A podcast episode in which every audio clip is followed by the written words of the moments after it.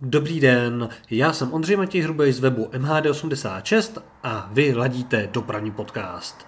Na úvod eh, poděkování patronům dopravního podcastu, kteří podporují jeho vznik a pokládají také otázky hostům, kteří do podcastu přicházejí.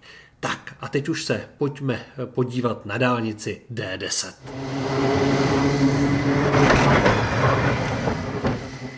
Nacházíme se na dálnici D10 a v dopravním podcastu vítám Jiřího Zapadla, oblastního ředitele Metrostav Infrastructure pro Prahu a střední Čechy. Dobrý den. Dobrý den. My jsme kousek u eh, Benátek nad Izerou. Tady máte eh, zakázku na opravu eh, dálnice.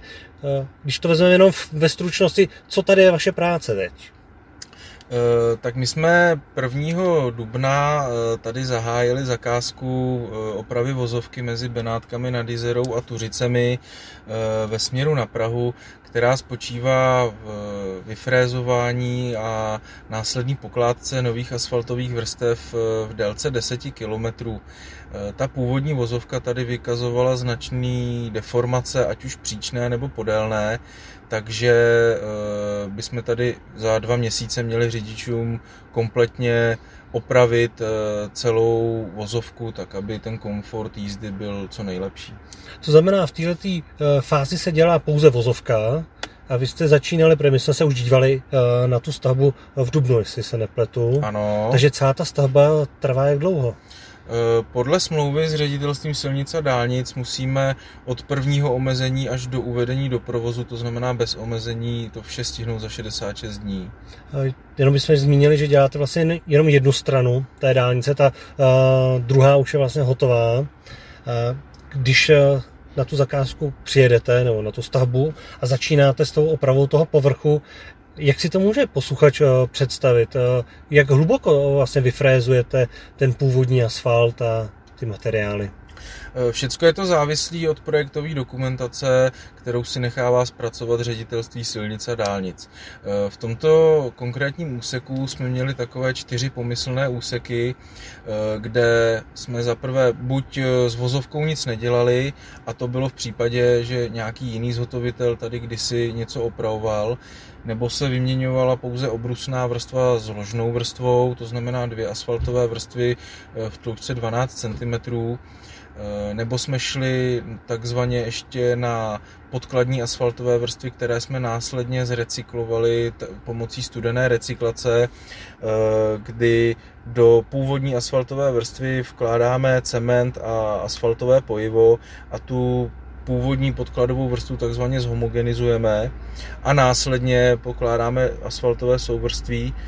No a tam, kde ten stav v té vozovky byl nejhorší, tak jsme dělali takzvanou, eh, takzvaný kufr, to je celou konstrukci vozovky, to je od eh, zemních plání přes štěrkodrti, cementovou stabilizaci a následně eh, tři vrstvy asfaltových to znamená, je to různý i na tom úseku pár ano. kilometrech se vlastně liší to podloží té dálnice.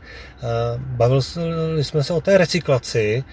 Tam se dá si materiálem dělat co? Jaký je vlastně využití, ať už vlastně pro, ten, pro tu asfaltovou drť, která se vlastně vytěží, nebo potom vlastně ještě ty vrstvy pod tím? E, ta eh, recyklace eh, je, řekněme, taková hudba budoucnosti, protože je to, řekněme, nejekologičtější eh, technologie, která může být.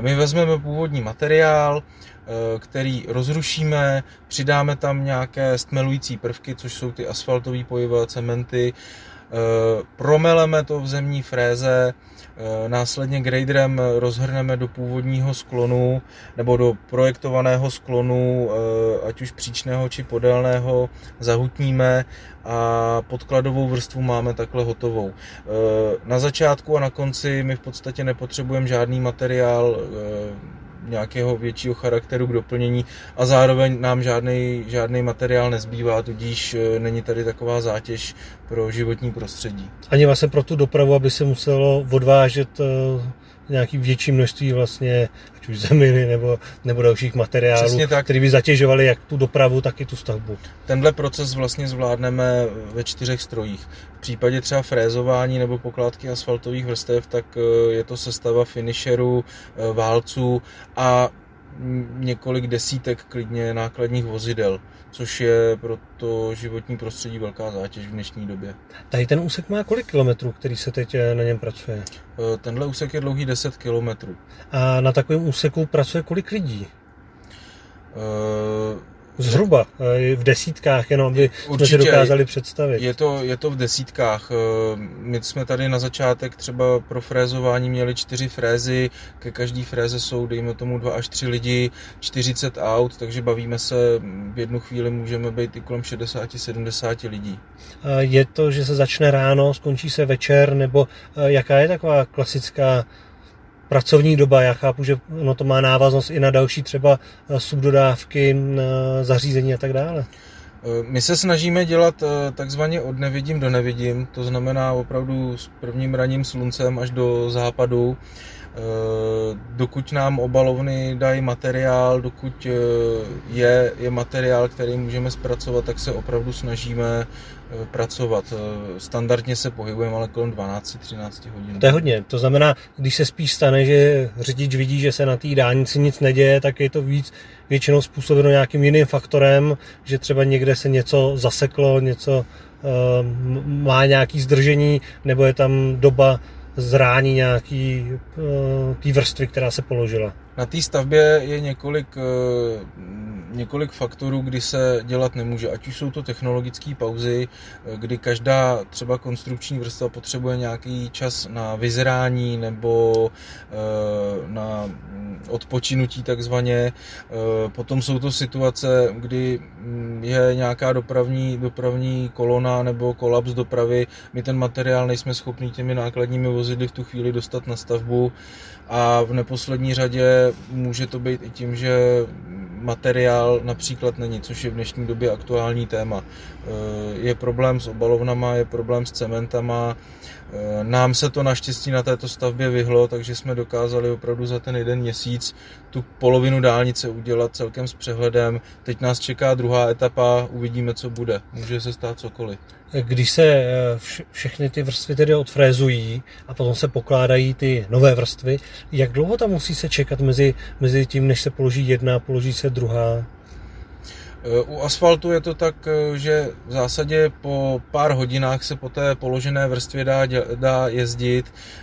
Pohybujeme se třeba kolem dvou až tří hodin. Je to takzvaně do, do nějakého vychladnutí.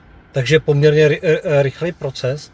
Ehm, když člověk jezdí po dálnicích, nemůže si všimnout toho, že někde jsou asfalty a někde jsou takové ty cementobetonové desky. E, to se ještě používá, nebo jaký jsou tam rozdíly a vlastnosti, proč se někde používá asfalt a, a někde naopak ty cementobetonové desky? Eh, ty cementobetonové vozovky se eh, stále používají, je, řekl bych, i velký tlak, aby se používaly, ale nejvíc jsou využívány na těch hodně, hodně vytížených dálnicích. To je například eh, D1, která proběhla teď za posledních sedm let modernizací a ta je od Mirošovic po Kývalku celá v CB krytu. Ten beton, který i naše společnost Metrostav Infrastructure rovněž provádí, je hodně odolný proti trvalým deformacím. Všichni známe v letních měsících na asfaltu vyjetý koleje. Hmm. Je to tím, že eh, asfalt je poddajný materiál, eh, při vyšší teplotě měkne to asfaltové pojivo, které je v tom asfaltu a takzvaně se vytlačuje. Proto vznikají ty podélné koleje, podélné příčné nerovnosti. U betonu tento stav není, Beton, eh, který se obyčejně pokládá v ploušce 27 cm, opravdu zůstává konstantní a eh, je v zásadě pro tu, pro tu životnost eh, asi nejlepším řešením. Je samozřejmě finančně nákladnější, ta realizace trvá... A kolik to třeba je nákladnější? Já nevím, dvakrát, třikrát, zhruba jenom? Já si myslím, že se můžeme bavit klidně o nějakých dvojnásobků, dvou. Takže je to, je to teda znát, jestli potom vlastně ta modernizace stojí miliardu nebo dvě. Ano, hmm. přesně tak. Ten CB kryt je, má velkou nevýhodu, musí se položit a je to beton, všichni jsme už doma něco betonovali, hmm. musí se to nechat vyzrát, to znamená 28 dní versus... Když se na té stavě opravdu asi nic neděje a jenom jezdí řidiči v tom zúženém pruhu. Přesně tak, versus teda asfaltové souvrství po třech hodinách potom můžeme jezdit. Vy jste i na té D1 pracoval předtím, než jste byl tady na, na, na D10. Máte nějaký osobní jako poznatky nebo rozdíl, jaký je vlastně pracovat na té opravdu vytížené D1, nebo když se pracuje tady na D10, která je spíše regionální dálnicí? Je to, je to určitě znát, D1 byla hodně sledovaná, hromada, hromada řidičů nás, na nás dost často nadávala, že jsme si vymysleli nějakou opravu. Eh, je to ale pro tu realizaci nejvíc znát v těch intenzitách dopravy. Eh, těch kolon, co jsme zažili na D1, bylo nespočet.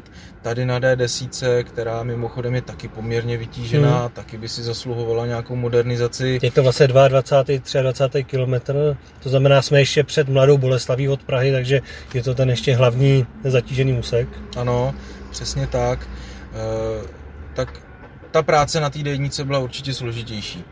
Tady se stává, že někdy opravdu vznikne nějaká kolona nebo nehoda právě v rámci toho zúžení a tý, toho, toho organizace té dopravy a potom je problém i s tím zásobováním na tu stavbu. Tady jsme těch situací měli minimum, eh, na D1 to bylo prakticky každý den. Tady je to opravdu výjimka, ale za ta, tam se s tím muselo, tam se s tím muselo počítat. Um, když eh, je ta stavba, teď je to děle, dě, dělení těch, těch jízdních pruhů, kdy se jezdí v zúžených pruzích, uh, je provoz převedený na druhou stranu. Stává se, že třeba nějaký auto do té stavby opravdu zajede do té vyfrezované pruhu a takovéhle jakoby nehody nebo takovéhle nepříjemnosti, nebo se řidiči schovají poměrně odpovědně a, a k žádným těm nebezpečným situacím nedochází? E, tohle je všecko o lidech. E, jsou, jsou typy řidičů, kteří opravdu respektují dopravní značení, stojí, stojí takzvaně v té koloně a protrpějí si to tam, e, za, za což těm lidem děkuju. Bohužel jsou mezi námi i řidiči, kteří, ať už je to v koloně nebo i při nájezdu na dálnici prostě nerespektují to dopravní značení. Vědou nám do stavby, eh, jejich standardní výmluva je, mě jsem zavedla navigace. Jo. Eh, ty lidi si neuvědomují, že kdyby vyjeli například do čerstvého asfaltu nebo do čerstvého CB krytu, hmm. tak ty škody jsou pro, pro ně v tu chvíli milionech. v milionech, ano je potřeba asi obez, mít jako tu hlavu na krku a sledovat dopravní značení. Není to asi o ničem jiném. A, a stane se to, že tam opravdu někdo vám uvízne, nebo ano. Je, je to jako situace, která se stává, jako musíte ji, musíte ji řešit. Stává se to, že například i na D1 opravdu se nám stalo vilnám eh, nákladák do stavby eh, na nějakém výškovém skoku si prorval nádrž a vyteklo nám několik eh, desítek litrů hmm. nafty na nějakou novou konstrukci. Je to obrovská škoda, jenom, nejenom ta finanční, ale i, že ta práce těch lidí v tu hmm. chvíli je znevážená. Zmiňoval jste samozřejmě problém s materiálama, co se týče stavebníma. Jak to vypadá s lidma? Je dostatek pracovníků dneska na ty stavby? Lidí je obecně málo, hlavně těch kvalitních lidí, ale co se týče toho dělnického personálu nebo těch techniků, potýkáme se s lehkým podstavem, ale nic, co bychom v tuhle chvíli Není to nedokázali zvládnout takže teď vlastně, když se rozjela stavební sezóna, tak není to uh, zásadní problém, zkrátka nabíráte, ale zvládáte vlastně všechny zakázky a přibírat vlastně další. Obecně naše společnost ty lidi jednak nabírá, uh, daří se ty lidi schánět, uh, myslím si, že je to jenom nějaký období, který se překlene a zase všechno bude v nějakých normálních kolejích. Ale podstav určitě nějaký výrazný nezažíváme. Když potom dokončíte tady stavbu na D10, potom se přesouváte zase někam jinam, eh, berete si vlastně svůj tým, nebo jak to funguje? Máte jakoby svůj tým pracovníků, nebo eh, si většinu lidí eh, najímáte? Jak to... My na naší oblasti, a tak to máme už zavedené v celé naší společnosti Metrostav Infrastructure, máme regionální zastoupení, ať už jsou to tady střední Čechy a Praha, kde působím já, nebo oblast Jižní Čechy, Vysočina s Jižní Moravou, Ústecký kraj. Máme několik oblastí, které zaštiťují jednak ty větší stavby, i ty velké stavby, ale i ty regionální v podobě opravy místních komunikací, lesních, polních cest nebo pro eh, jednotlivé krajské zprávy silnic. Eh, Zkrátka už to není takový to, jako dřív si říkal metrostav, to je jenom metro, eh, dálnice a Pražský okruh. Naší společnost hmm. asi můžete nyní vidět od novostavby dálnice D3, D7 až po opravu chodníčků hmm. v nějaké zapadlé vesnici. Jak firma rostla, tak zkrátka přibírá další, další a další zakázky. Když se zeptám vás, jak vy jste si vlastně prošel metrostavem? Vás to lákalo vždycky to stavebnictví? Vůbec ne, vůbec ne. Já jsem na vysoké škole velmi rád projektoval. Po škole jsem nastoupil jako projektant dopravních staveb, to znamená kreslil jsem to, co dneska ano. my stavaři teď stavíme. Po roce a půl jsem zjistil, že vlastně mi to vůbec nejde, nebaví mě to a mm, zkusil jsem opravdu čirou náhodou metrostav, nastoupil jsem do metrostavu, eh, chvíli jsem dělal kalkulanta, připravoval Jasně. jsem cenové nabídky. No a eh, po půl roce v metrostavu mě, eh, mě v zásadě vyslali na modernizaci úseku 06 mezi Psářem a Souticemi. Ano. A tam už začala tak nějak ta moje mm, dráha eh, stavby vedoucího, potažmo vedoucího projektu a nyní oblastního ředitele. Takže od roku 2016, jestli si to dobře pamatuju, jsem na stavbě v prachu a spíš řeším tu výrobní stránku, než ale zároveň je vidět, že šikovní lidi se v tom metrostavu dokážou posouvat poměrně vpřed. Je, je to tak, eh, metrostav infrastruktura a obecně naše vedení dává těm mladým lidem velkou šanci a asi ve zkratce řečeno, kdo, kdo je šikovný, má hlavu na krku a používá selský rozum, tak eh, se nestratí u nás. Jsme tady sice na eh, D10, ale jak jsem pochopil, tak eh, ta vaše role oblastního ředitele není jenom o tom starat se, aby fungovala tady eh, rekonstrukce D10, ale máte toho mnohem víc vlastně. Ano, v podstatě role oblastního ředitele a té oblasti je už o tom, v tom prvopočátku musíme si sehnat nějakou zakázku, musíme, jí, musíme podat nejvýhodnější nabídku, následně projít různým kolem jednání, eh, zakázku zrealizovat a na konci by měla být v dostatečné kvalitě nebo pro nás ve vynikající kvalitě. A s finančním ziskem. To znamená, jste vlastně u té zakázky od začátku, že to není tak, že by vám někdo něco přidělil v rámci firmy, ale vlastně musíte uh, být soběstační. Je to přesně tak, jak říkáte. Ta oblast by si dneska měla zaštiťovat kompletně ten chod, ať už uh, od, od obchodní činnosti až po tu výrobu. Co vás uh, na té práci nejvíc baví, co vás naplňuje? Kromě toho, že vidíte potom ten výsledek? Je to asi právě ten výsledek, kdy Eh, člověk eh, přijde na zničenou dálnici, zničenou hmm. silnici a třeba po dvou měsících nebo vět, na větších stavbách po dvou letech vidí krásnou zmodernizovanou eh, vozovku, kde se po ní už konečně dá jezdit. To je asi to, to, je asi to největší, kdy Ten se impuls, člověk, který kdy se člověk člověka... může ohlídnout hmm. za hmm. sebou a vidět, jo, tady se nám opravdu něco povedlo. A v té minulosti, co vy jste si do, do toho životopisu, že máte za sebou, je to ta D1 to hlavní, eh, kde jste si jako zažil nejvíc těch jako složitých věcí a, a situací? Určitě pro mě D1 byla taková srdcová záležitost. Eh, nastoupil jsem tam od eh, začátku projektu, dotáhli jsme to před třemi týdny jsme poslední modernizaci předali hmm. investorovi, všecko dopadlo dobře, eh, bylo to i lidsky, ta stavba dopadla výborně, poněvadž ten tým lidí, který jsem tam měl, byl opravdu úžasný.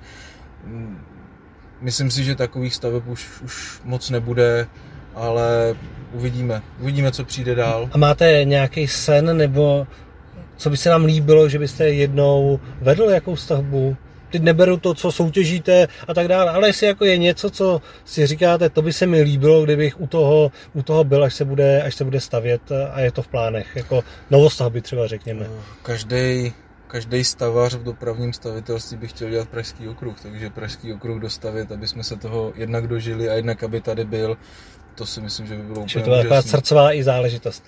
To by byla srdcová a když vidím, jak to uh, jde pomalu, tak to bude asi na závěr mé kariéry.